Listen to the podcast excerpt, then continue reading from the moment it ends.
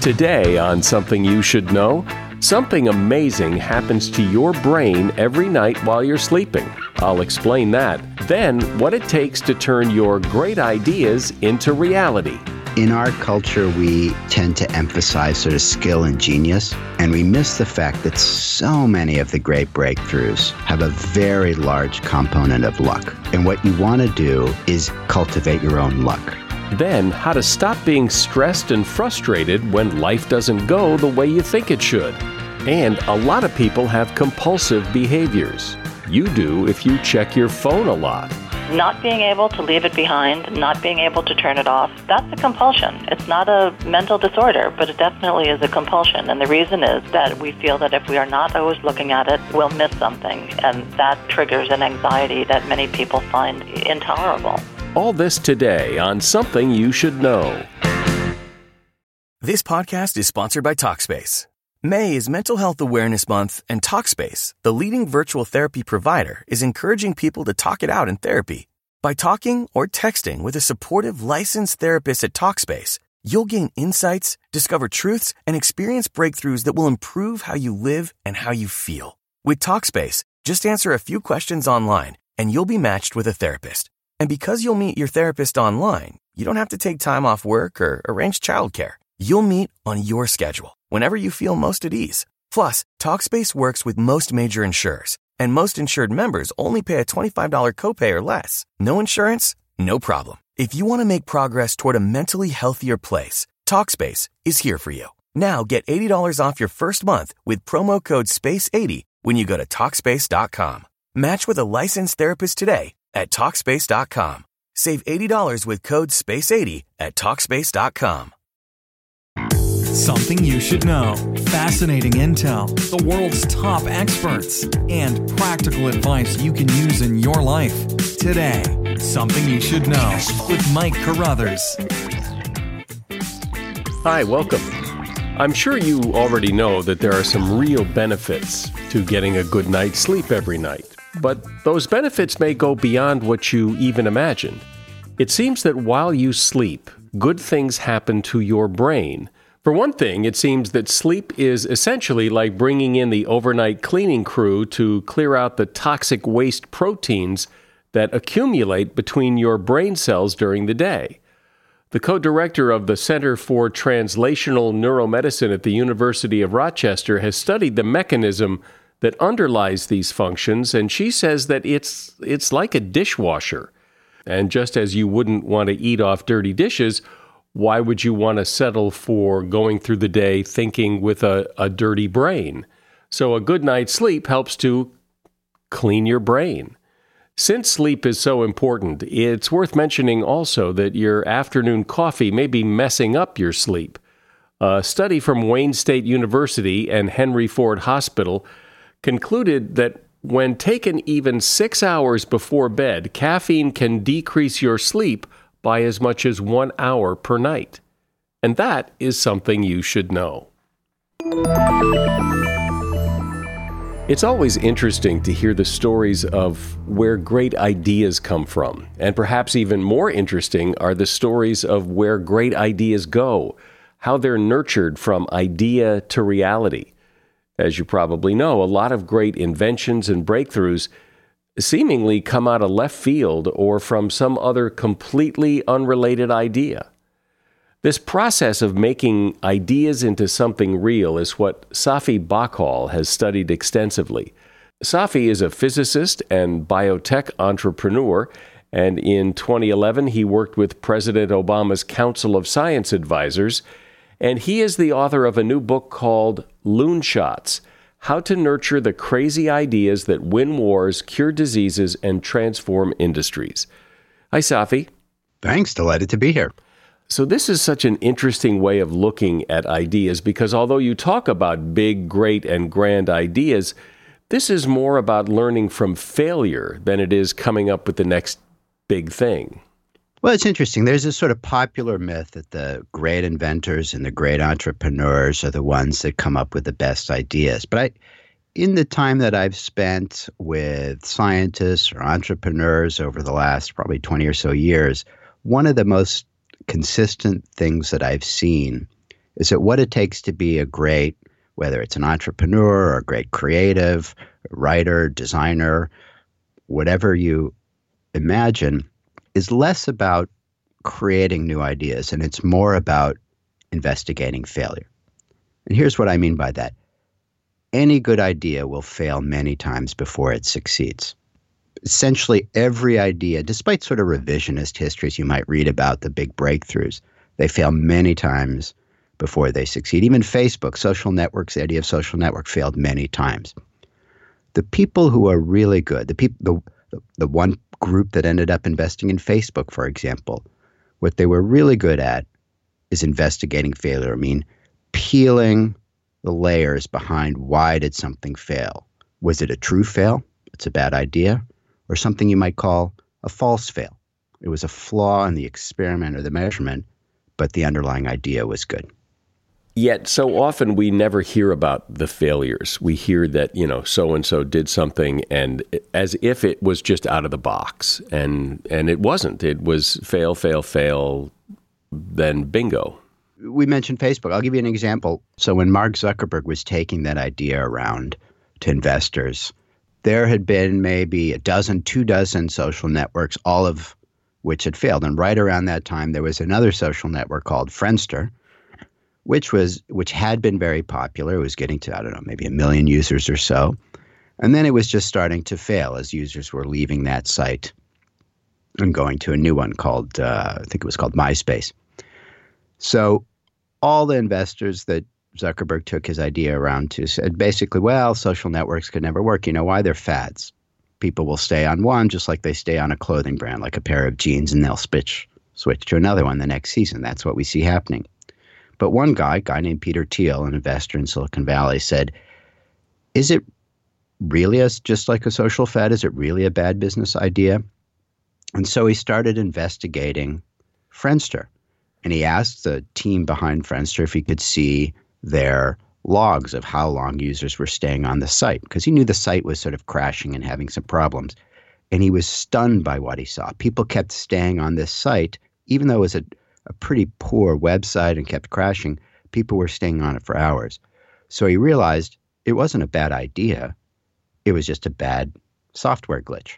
So he put in half a million dollars and sold it eight years later for a billion dollars. So that's an example of a false fail. It's an example of the power of investigating failure. And how do you do that? How do you investigate failure and be objective about it? Because it, it, seems that you could look at a failure and say, well, the reason it failed is this, and you could be right. Or you could say the reason it failed is this, and you could be wrong. So, how do you do this well and objectively and accurately? No, that's a that's a great question. So anybody who is pursuing some kind of crazy idea, who has some kind of ambition, and people say, "I don't think it's going to work," there's one takeaway that I found incredibly useful, and it's something that the best, whether they're entrepreneurs or creatives or writers, seem to regularly do. I remember it with an acronym, LSC. Listen to the suck with curiosity. And here's what I mean by that. If you have an idea, a passion project that you're pursuing, and you show it to either an investor, or let's say you're a writer, you show it to a publisher or an editor, and they tell you they don't like it. And they start telling you all the bad things about it. The great reaction, the ones that the, the, the reaction that the people who end up doing amazing things regularly do is to listen to that bad message with curiosity, meaning investigate. Set aside the emotions, the urge to punch them in the face and dismiss and reject them. They're idiot. They don't. They're idiots. They don't know what they're talking about. Set all that stuff aside, and ask them, "Help me understand. What is it exactly that doesn't quite resonate for you with this idea or this product or this business?" And you, if you keep pulling on that thread, because a lot of people actually don't want to say. There's not a lot in it for them to offer you negative feedback because you you know if they're friends of yours they're going to resist that it might damage your friendship but that's exactly what you want to do you want to take off that hat of being rejected or feeling depressed and you want to pull on that thread like an like an investigator like Sherlock Holmes, but you put on your Sherlock Holmes hat and say, Help me understand. You keep pulling on that thread, and you might find a little piece of gold at the end. That's a nugget that you never thought about. That little nugget could be the key to turning your idea into a home run. So I think of that as LSC. Listen to the suck with curiosity, set aside your resentment, keep pulling on the thread. It's hard to hear that no one likes your baby. It's even harder to keep asking why. When people have ideas, how do you how do you think the best way is to approach them, evaluate them, uh, decide to fish or cut bait? How do you, what's the process? I think of it as wearing two hats. And it's very important to remember which hat you're wearing. One hat is the artist. That's the one that's trying to have as many creative ideas as possible. The other hat is the soldier. That's the one that's trying to narrow them down and focus on getting things done on time, on budget, on spec.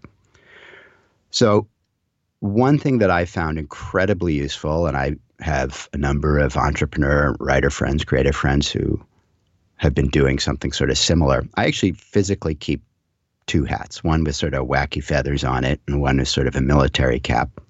When you put on your wacky feather creative artist hat, the secret is speed. You just want to quickly go through ideas and generate as many ideas as you can. That's number one.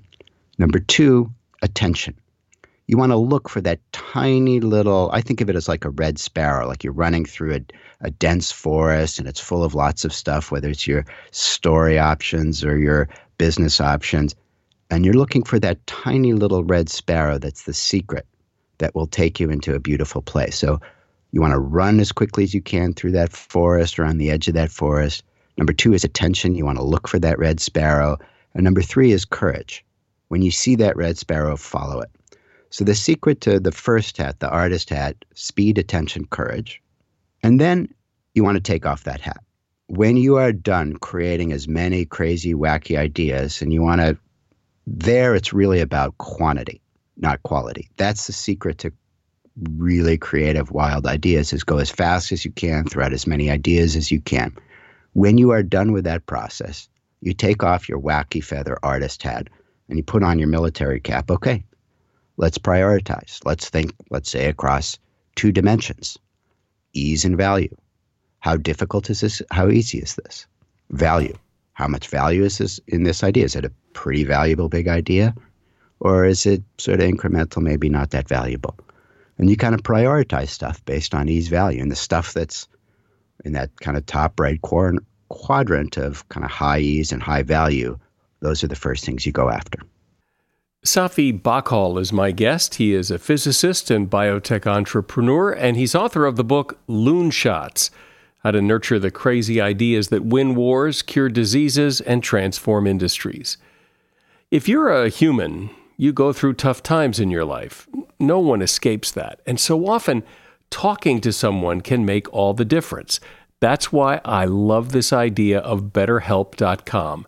BetterHelp online counseling offers licensed professional counselors who are specialized in issues like depression, stress, anxiety, relationships, self esteem, family conflicts, anger, and so much more.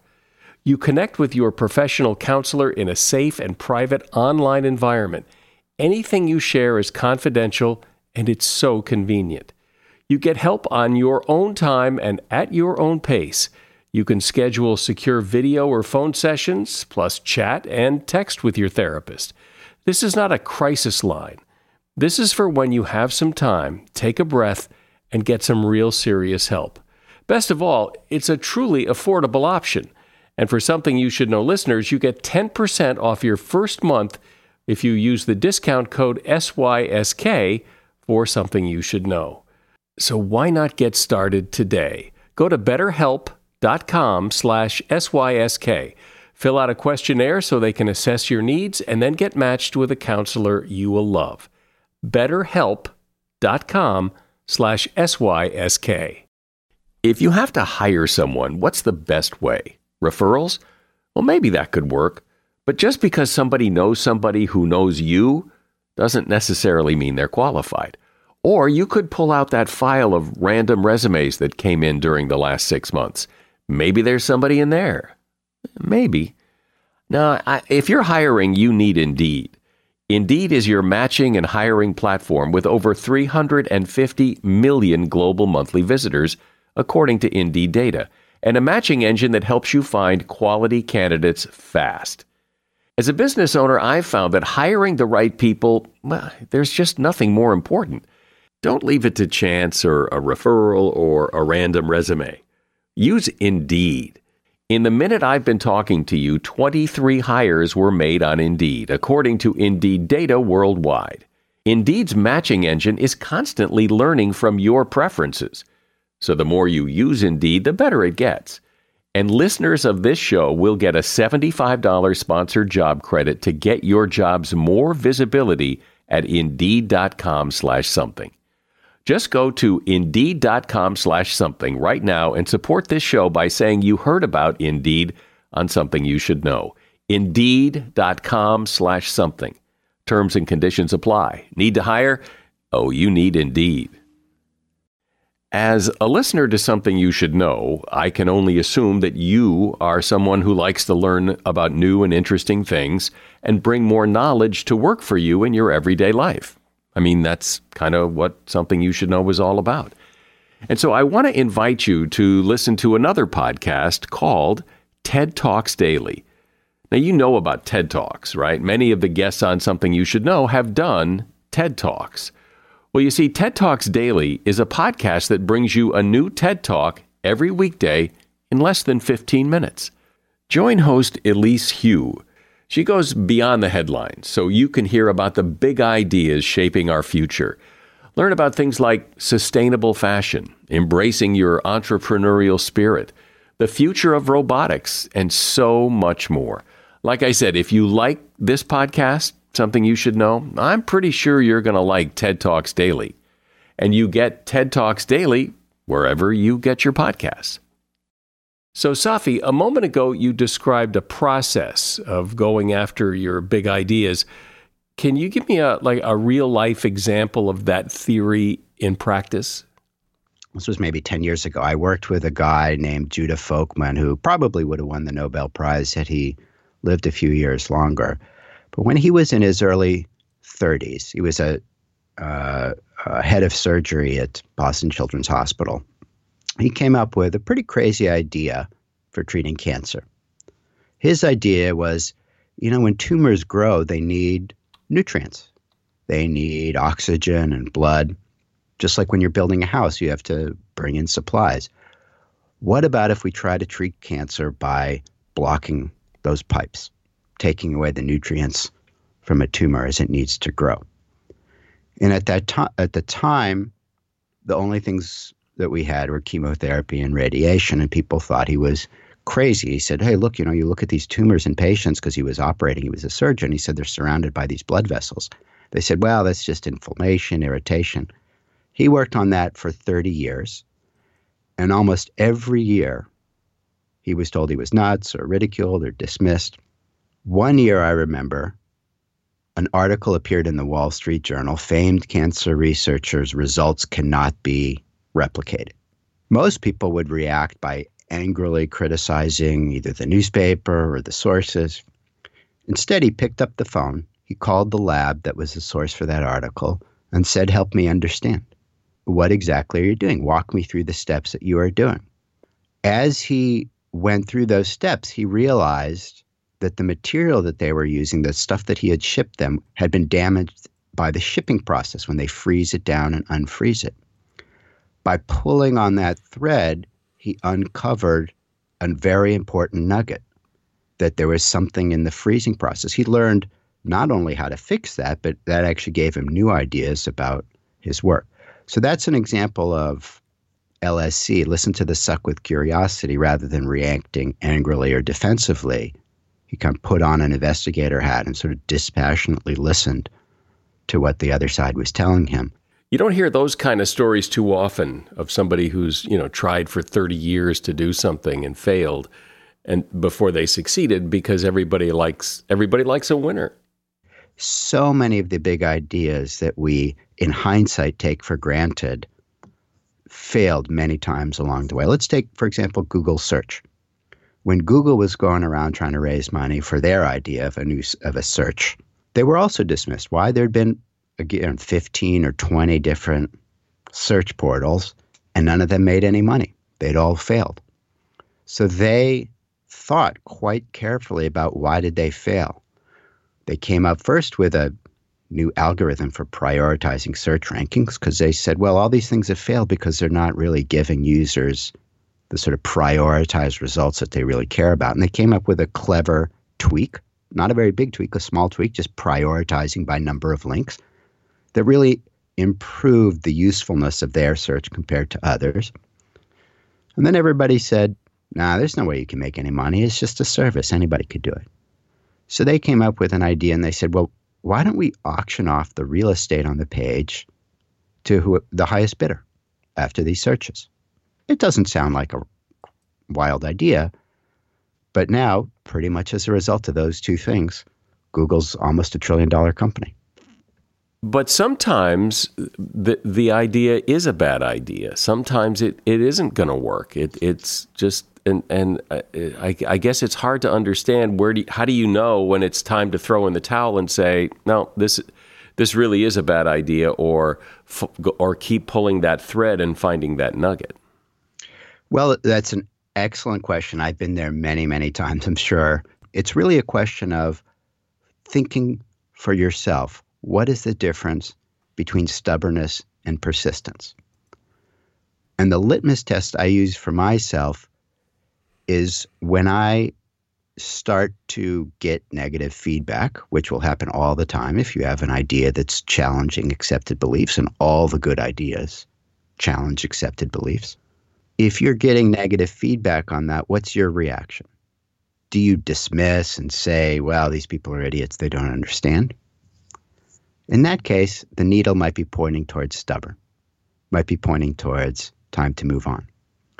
Or do you react when you get that same negative feedback of taking off the dismissing, rejecting hat and putting on the Sherlock Holmes, Sherlock Holmes hat and saying, to help me understand? I find that with the ideas that end up working, I'm still always putting on the Sherlock Holmes hat and digging for the nugget. When I'm just being stubborn, is when I'm just dismissing negative reaction as a bunch of idiots. And so for me, that's like a temperature check. How am I reacting to negative feedback? When you look at successful ideas, things that really, you know, hit it out of the park and you drill down into the story, there's oftentimes something in that story that is not about the idea and the market research and the product development. There's a magic. There's some magic that happens in our culture, we, with our revisionist histories of great breakthroughs, tend to emphasize sort of skill and genius. And we miss the fact that so many of the great breakthroughs have a very large component of luck, of serendipity. The really great breakthroughs are due one part to skill and one part to serendipity. And what you want to do is be aware that luck plays an enormous role and do what you can to cultivate your own luck. It seems to me, and I'm so glad you said that because I think I've always thought that so much of the success that we see is in large part luck. It was, and I can think of so many stories of people who just happened to be sitting next to that other guy who knew a guy or you you're sitting across the table from someone who uh, could help you out it, that those things are so much more powerful in success than anybody wants to talk about. Even the story of some of the most famous legendary creators stories like Steve Jobs so much of that story was luck like when he found the Macintosh project or when he bought Pixar he bought it for a computer and who knew that they were making some movies turns out that the movies that they were making in that little company made him a billionaire. And because of that, he was able to go back to Apple. So much of that Apple story and Steve Jobs story was serendipity. Of course, there's some role of skill, but a very large part of that was serendipity. What's the Moses trap? The Moses trap is the idea that we have this kind of created by the press and popular images and these business magazines that have these cover stories of these great leaders, these innovators. And it's the idea that the great leaders are the ones who stand on top of a mountain like Moses and raise their staff and anoint the chosen project, the holy loonshot, like Steve Jobs, for example, with the iPod.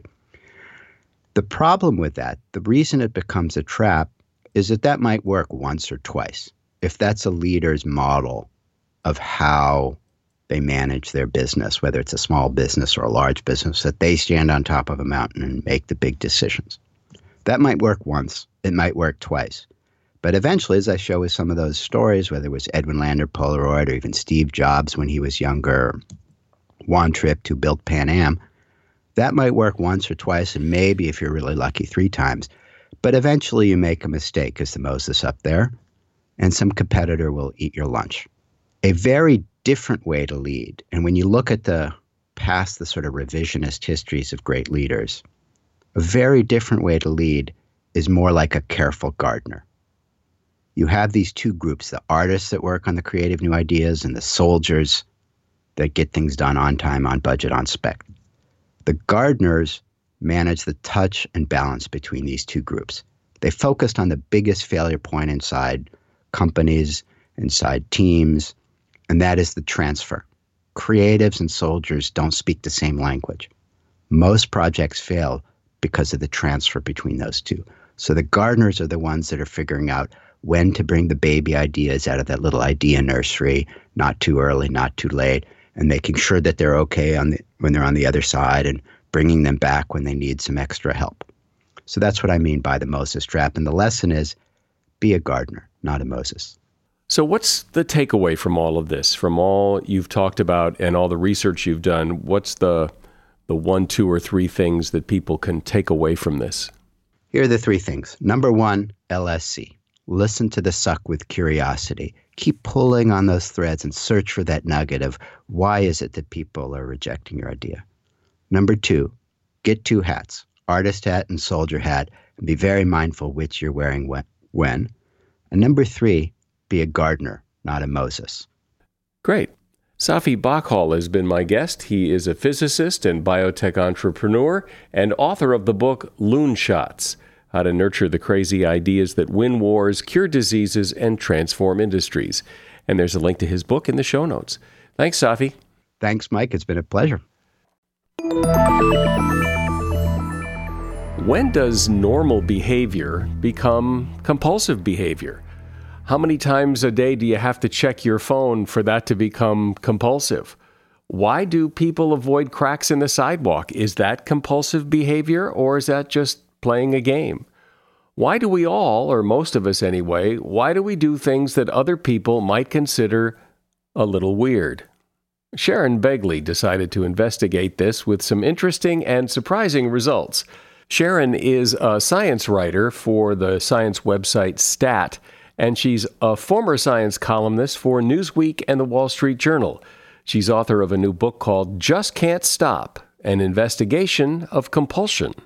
Hi, Sharon. Welcome. Thanks for having me, Mike. So, when I think of compulsive behavior, I think about, you know, OCD, washing your hands a million times a day, or checking to make sure you lock the door two dozen times. What, what is your interest in this? Why, why investigate this? The tipping point, as it were, um, came when, so I'm a reporter. I've covered science and medical issues for many years.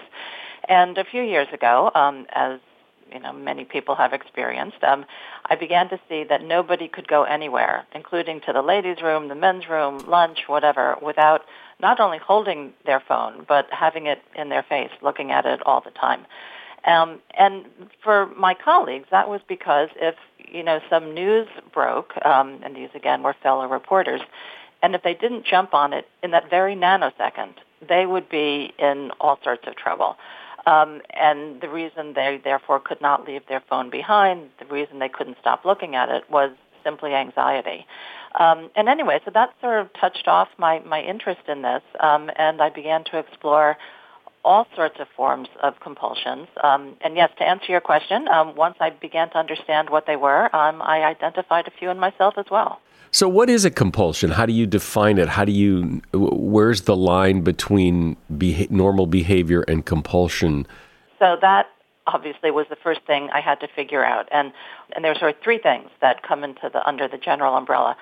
Compulsions, impulsive behaviors, and behavioral addictions. So, you know, without getting too much in the weeds here, what emerged was that a compulsion is a behavior that we engage in over and over and over again, and it's driven by one thing and one thing only, and that's anxiety. And the reason we engage in the compulsion is because it's the only way we have to alleviate the anxiety. So in the case of somebody with classic OCD, obsessive compulsive behavior, they engage, they, they wash their hands multiple times a day. They can't leave the house without returning to see if they've left the stove on. All of those manifestations of uh, OCD are driven by anxiety, as is every other compulsive behavior. And where it tips from sort of you know, sort of functional and helping you in your life and just sort of maybe quirky or eccentric into something that's an actual mental disorder is when it starts interfering with your life or causing distress. So, you know, looking at your phone, especially since everybody does it these days, is for the most part not considered a mental disorder. It's a sort of normal compulsion. But somebody who has OCD and who can't, you know, get through a day without washing her hands a hundred times until they're red and raw and bleeding, or somebody who has OCD and can't leave the house without returning to see if the stove is on, those that is obviously interfering with your life. So that's when it tips over into a mental disorder. And where do they come from? I know that you say that the, that it's because of anxiety, but they probably didn't always do that. So what where does it come from? Every individual has a certain degree of resilience.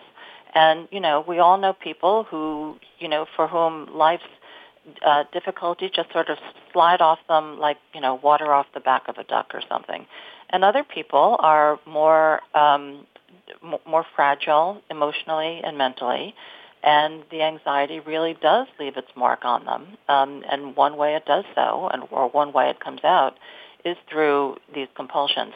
So let me also keep trying to answer your question by getting back to something you asked earlier, which is whether I have any. So I didn't think I did, um, but again, once I started getting into the subject, um, I sort of took took stock, as it were, and I'm really, really worried about how much money I spend, um, to the extent that I'll look for, you know, bargains, and even you know, years ago when they existed, grocery store coupons, etc.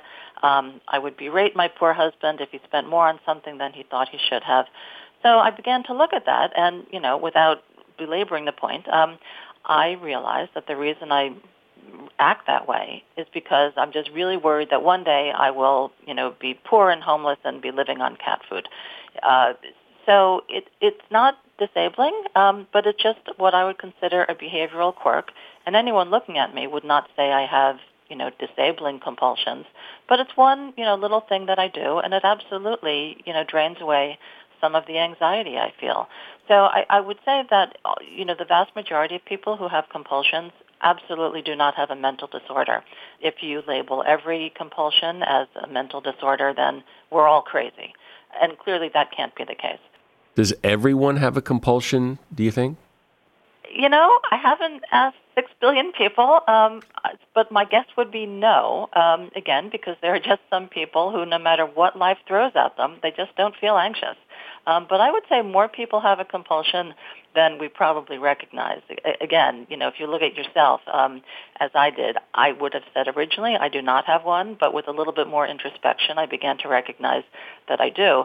And I would say also that with the, you know, the, the takeover of our electronic toys, um, especially smartphones, um, not being able to leave it behind, not being able to turn it off, even overnight, having to look at it first thing in the morning, um, which a growing percentage of people say they do, um, that's a compulsion. It's not a mental disorder, but it definitely is a compulsion. And the reason is that we feel that if we are not always looking at it, if we're not always checking, we'll miss something. And that just sort of triggers an anxiety that many people find intolerable. And when you look at your phone and realize that there is no emergency, nothing horrible has happened, uh, everything's fine, it's a big relief. It is a relief, but so but you've also put your finger on something crucial. How many times, you know, when you're scrolling through text or checking Facebook posts or you know any of the you know countless other things that we do, you find basically nothing but dreck, right? I mean, it's somebody's status update, and you know, honestly, you could have gotten through your day without knowing that. But every once in a while, there's a gem. There's this, you know, amazing tweet that, you know, makes you laugh or makes you see life differently. There's a status update from someone you really care about and you do, you know, you're really glad to know that he's engaged or something. Um, and th- that form of reward or reinforcement, as psychologists call it, is called variable and intermittent, which simply means most of the time what you get is forgettable and you didn't need it and you know you could have done without it and better you should have not even bothered to look. But every once in a while there's something that you're really glad that you saw. And because you have no idea when those gems are going to land that's why we check over and over and over constantly just in the hope that there will be something, you know, if not life changing, then at least, you know, interesting or fun or important to our lives. Um, but because we don't know when it will come, we have to check all the time. It's it's like a slot machine. That's why slot machines are so um, why why people play slot machines so compulsively because you never can tell when those three cherries, you know, will show up in the little window. Well, because so many people have the compulsion of checking their phone over and over and over again every day, it would seem that although it's a compulsion, it's hardly abnormal anymore because pretty much everybody does it. And and it's interesting too that the phone looking at the phone relieves the anxiety, but having the phone causes the anxiety. If we didn't have smartphones, there would be no anxiety and perhaps those people would have no compulsions. Very possibly, because again, the variable intermittent reward nature of our electronic toys, especially smartphones, just taps into something very primal in the brain. But let me give you another example, Mike, of where you know something that is a, a very common behavior um, because it, it it arises from a, a feeling that we all have can tip over into a compulsion, and that's with hoarding. So I spoke to one woman um, who lives near Cleveland um, about why she hoards what she does, and what she hoards is, is basically everything. But what the the main contents of um, every room in her home are things from when her children were young, and boxes and boxes and boxes. And she was, when she and I spoke, um, dealing with a building inspector who was about to say that her that her home had to be condemned. So I tried to draw her out on what might have caused her to behave this way when it was going to be so damaging to her life. And so, you know, without going through every detail, she had a difficult life. She had a number of miscarriages. Her husband um, had PTSD after service in Vietnam. They were never financially very well off. Um, she would save things from magazines like a pretty gazebo that people you know, that was being sold to put in your pretty suburban backyard, or stories about exotic vacations. And I asked her why she kept them, and she said, I never got the gazebo. I never got to go on the vacation, but at least I can keep the pieces of paper about them. And it was really hard to bring up my children, and now they're gone. But all I have are the stuff from their the, the stuff that I used to make little league parade floats and their Cub Scout stuff and their school projects. So my children are gone, but at least I have their stuff.